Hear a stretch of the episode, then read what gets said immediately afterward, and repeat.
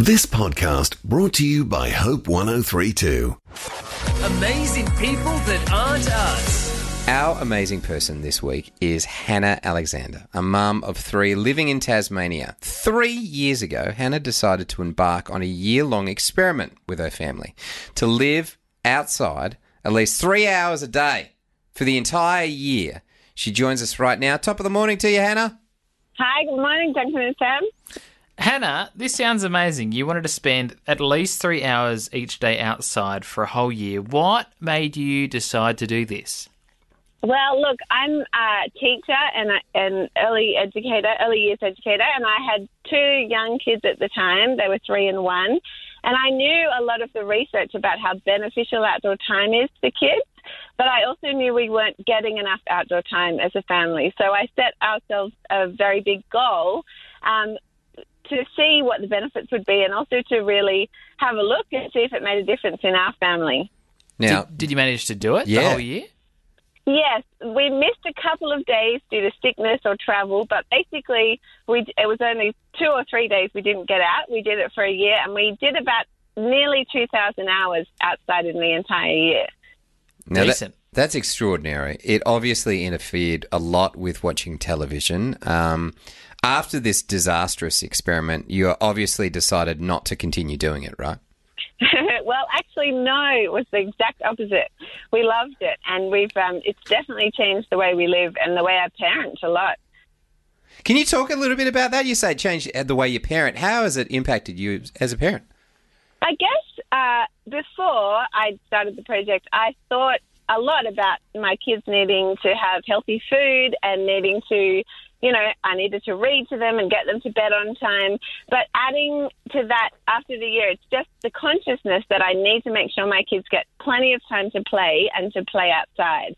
And so it's just changed my priorities to make that goes into the mix now. You know, I, it's part of what goes on my list at the beginning of the week of things we need to achieve. And yeah, but it's such a benefit to it. Makes life easier when my kids have had that time outside. They sleep better and they're happier. So yeah.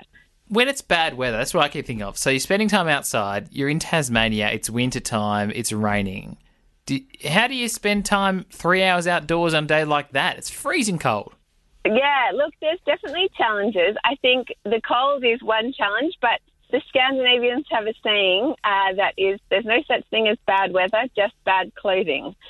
Um, so if you get some rain gear and a warm beanie, you'd be surprised how how much kids can stay outdoors. And actually, they love it. They love playing in puddles. They love playing in the wet. They run around so much they don't get cold. It's only really me, but I've got my good puffer jacket and keep warm. In Australia, one of the big challenges going into the next few months for getting outside is actually the heat. And it's not too bad in Tasmania, but the UV levels are still high. So we do in the summertime make sure we stay inside in that really hot, um, high UV part of the day. But we just work around it and get up early and go out and stay out late. Uh, yeah. Okay. What what um, do you see if there's any kind of correlation between your kids flourishing and having less screen time? Uh, I absolutely see that. Yeah, I guess um, I'm an early years educator, so the benefits of play are so huge, and really, play is the key mechanism for learning in the early years of life. Um, getting outside and turning off the screen just increases all the opportunities for play, and I absolutely have seen some amazing interests that my children have picked up, um, and they've both started school now uh, in Tasmania. My daughter's in the year, be- the prep year before school, and they're both doing really well at school. And I get told, you know, oh, they're, real, you know, they're doing really well. And I think that a lot of that is that they've had so much freedom to investigate the world. They are really curious about the world, and um, yeah, they've learnt to use their brains. They're just using their brains so much. So I don't think screen time is bad, but I think that as much as possible, if we can give our kids opportunities to use their brains and use their bodies, and um, then that's a real benefit in the early years. Hannah, you did this experiment three years ago in 2016. Um, have the habits stuck with you and your family? You're still spending out uh, time outdoors? Yeah, absolutely. They really have. It, it- sometimes it's a challenge. Sometimes, you know, we have busy weeks and we don't get out as much as we'd like. But I think because we did it for a whole year, we really did change a lot of little things. And that's one of the things that I've noticed is it's often the little things. So, for example, we uh, try as much as possible to walk to church. And so that's half an hour on a Sunday morning that we can get a little bit of outdoor time. Or if we're driving somewhere on holidays, we used to always stop at McDonald's. That was like what we did. Now we make sure we pack a picnic and we spend an hour at a park or um, by the sea or wherever, depending on where we're going. Uh, we've just got into habits. Eating dinner outside has become a really big habit for us. So we take some sausages down to a park near us and we have dinner there with friends, and that's just become a habit. So I think, yeah, uh, when we're not we're not doing three hours every single day. I definitely have a minimum. They have to have an hour outside, and ideally three hours is great. But yeah, Where does it start for someone who's coming in at level zero? Who, who goes, okay, listen, my kids are they're they're couch potatoes. We are watching too much TV. Something has to change. What would you say to them? Because I, I would imagine that those first few days and weeks were kind of hard to get the kids to adjust.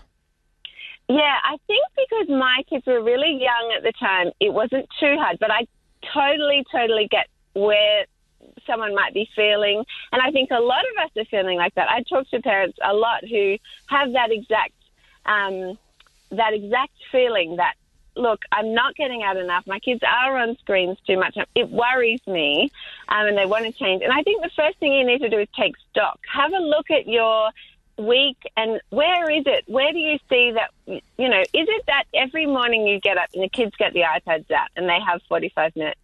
And could you cut that back? And instead, could you get up and get breakfast and just, you know, walk to school or, um, or spend half an hour in the garden before you go to school or, um, you know, have a look and just start changing one thing at a time.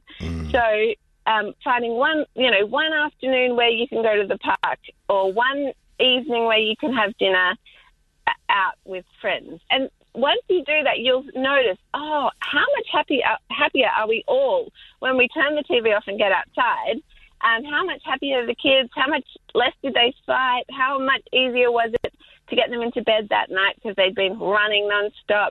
And and then it's kind of it. You'll find it easier to then do the next thing and then the next thing. I'm curious, uh, just as a side note, did your kids get into gardening or are they into gardening now from being outdoors? Well, actually, I got into gardening from being outside. So, um, uh, my husband's a keen gardener, and I always kind of wanted to be. But um, part of the challenge for one month, uh, we did no screens at all for one month, and I talked about um, getting out of getting away from screens and getting our hands into the soil. That was my goal for the month of September. And um, I made myself go out every single day of that month and, and just do something in the garden. And that really sparked a passion for me. And definitely my kids picked up on that. I have one who's a very keen gardener. She's a real natural green thumb. She'll, um, she takes cuttings around the garden and propagates plants. And she, she knew at the day, at the when we started did the project, she was only one, and she could tell me a strawberry plant, even if it had no strawberries on it. She was already identifying plants. The other child is not as keen on gardening, but he still is happy to get involved. Every child loves gardening. It's magic. You know, you put these seeds in the ground, you come back a week later and they've popped up, and within a few weeks you're eating food from something you, you know that you've seen develop. It's just really wonderful. So, um, yeah, they both do, and they both love picking things off plants in the garden. I think gardening's a great thing for parents to get involved to, even if you don't have your own garden at home lots of schools have garden or com- there's community gardens. Um, you can grow something indoors on your windowsill. It's just a really special thing you can do with kids. Hannah, your spirit is infectious, and thanks for taking the time to talk to us today. Thanks so much, Duncan. Thanks for listening. Start your day with life words. Subscribe to Hope 1032's free daily email devotional at hope1032.com.au.